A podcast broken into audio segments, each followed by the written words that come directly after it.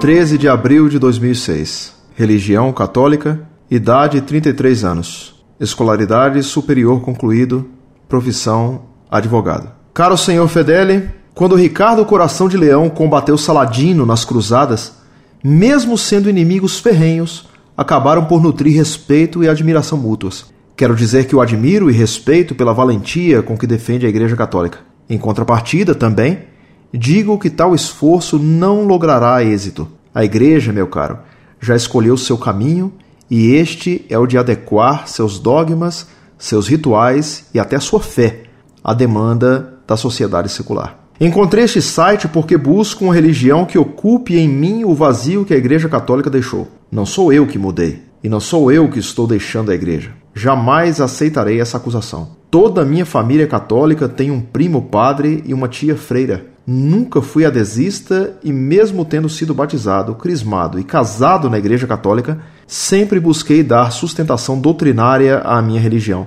Estudei muito e não sei nada, mas tenho a sensibilidade para sentir que não pode ser agradável a Deus padres rebolando, gritando histericamente aleluia, pedindo palmas para Jesus e falando sinceramente línguas estranhas. As missas estão cada vez mais parecidas com cultos protestantes. Me pergunto, para que ficar com a filial? É melhor ir para a matriz. Se eles, os protestantes, estavam certos, então é melhor todos seguirmos com eles. E em matéria de culto, com lágrimas, desmaios, aplausos, gritos, exorcismos públicos, milagres por imposição das mãos do celebrante, etc., a Igreja Católica é filial. Os protestantes é que criaram tudo isto. Que agora e só agora a Igreja Católica diz ser aceitável dentro de um tal movimento carismático. E por quê? Porque perde pessoas para seitas protestantes? Isto sim é que é mudança.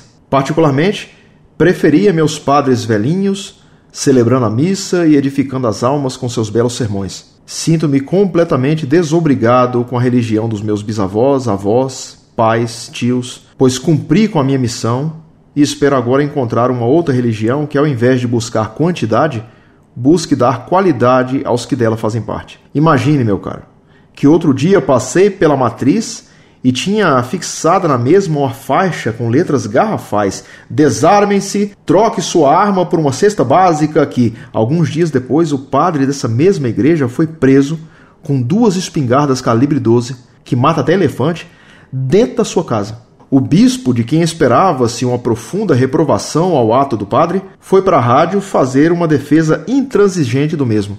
Por quê? Porque o padre é italiano e recebe pomposas doações da Itália para obras sociais da igreja.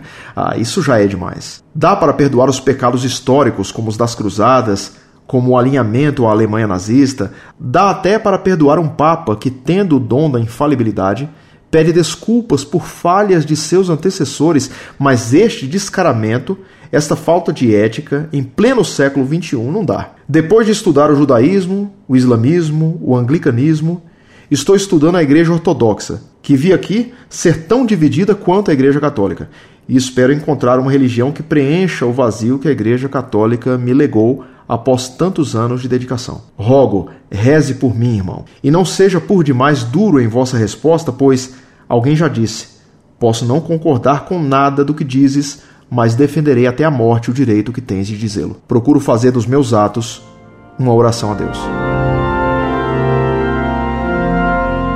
Muito prezado doutor, salve Maria. Agradeço suas palavras sobre minha pessoa, mas lamento que considere meu combate pela vitória da Igreja como inútil, porque você considera, erroneamente, que a Igreja já escolheu seu caminho e este é o de adequar seus dogmas, seus rituais e até sua fé à demanda da sociedade secular. Disse que você erra ao dizer isso, porque não foi a Igreja que escolheu essa adaptação ao mundo, mas os hereges modernistas do Vaticano II, concílio pastoral que não representa a voz infalível da Igreja. Por isso tenho esperança de demovê-lo de seu erro de acusar a Igreja por essa traição a Cristo e à verdade. Foram bispos hereges que fizeram isso, jamais a Igreja. Você não deve confundir, pois, a Igreja com parte do clero, ainda que essa parte seja imensa. A Igreja não muda. Os homens podem mudar. O clero pode mudar. A igreja não, porque a igreja é o corpo místico de Cristo que prometeu que as portas do inferno, o erro, o pecado e a falsa mística jamais prevaleceriam contra ela. A igreja não muda. Se você não mudou, saiba que a igreja a que você pertenceu continua a mesma. Essa nova igreja da teologia da libertação, essa nova igreja carismática da RCC, reconhecendo-se como novas, confessam que não são a igreja de sempre. A Igreja Católica Apostólica Romana, fundada por Cristo Deus. Graças a Deus, você me diz que jamais mudou e que jamais deixaria a igreja em que foi batizado e que você pertenceu e queria continuar a pertencer. Pois você me escreve: Não sou eu quem mudei, e não sou eu que estou deixando a igreja. Jamais aceitarei esta acusação. Graças a Deus você escreveu essas palavras. Graças a Deus a fé não está morta em sua alma. Deixe-me então soprar uma brasa acesa de fé em sua alma. Saiba então que a igreja não morreu, a igreja vive, a igreja como Cristo vive.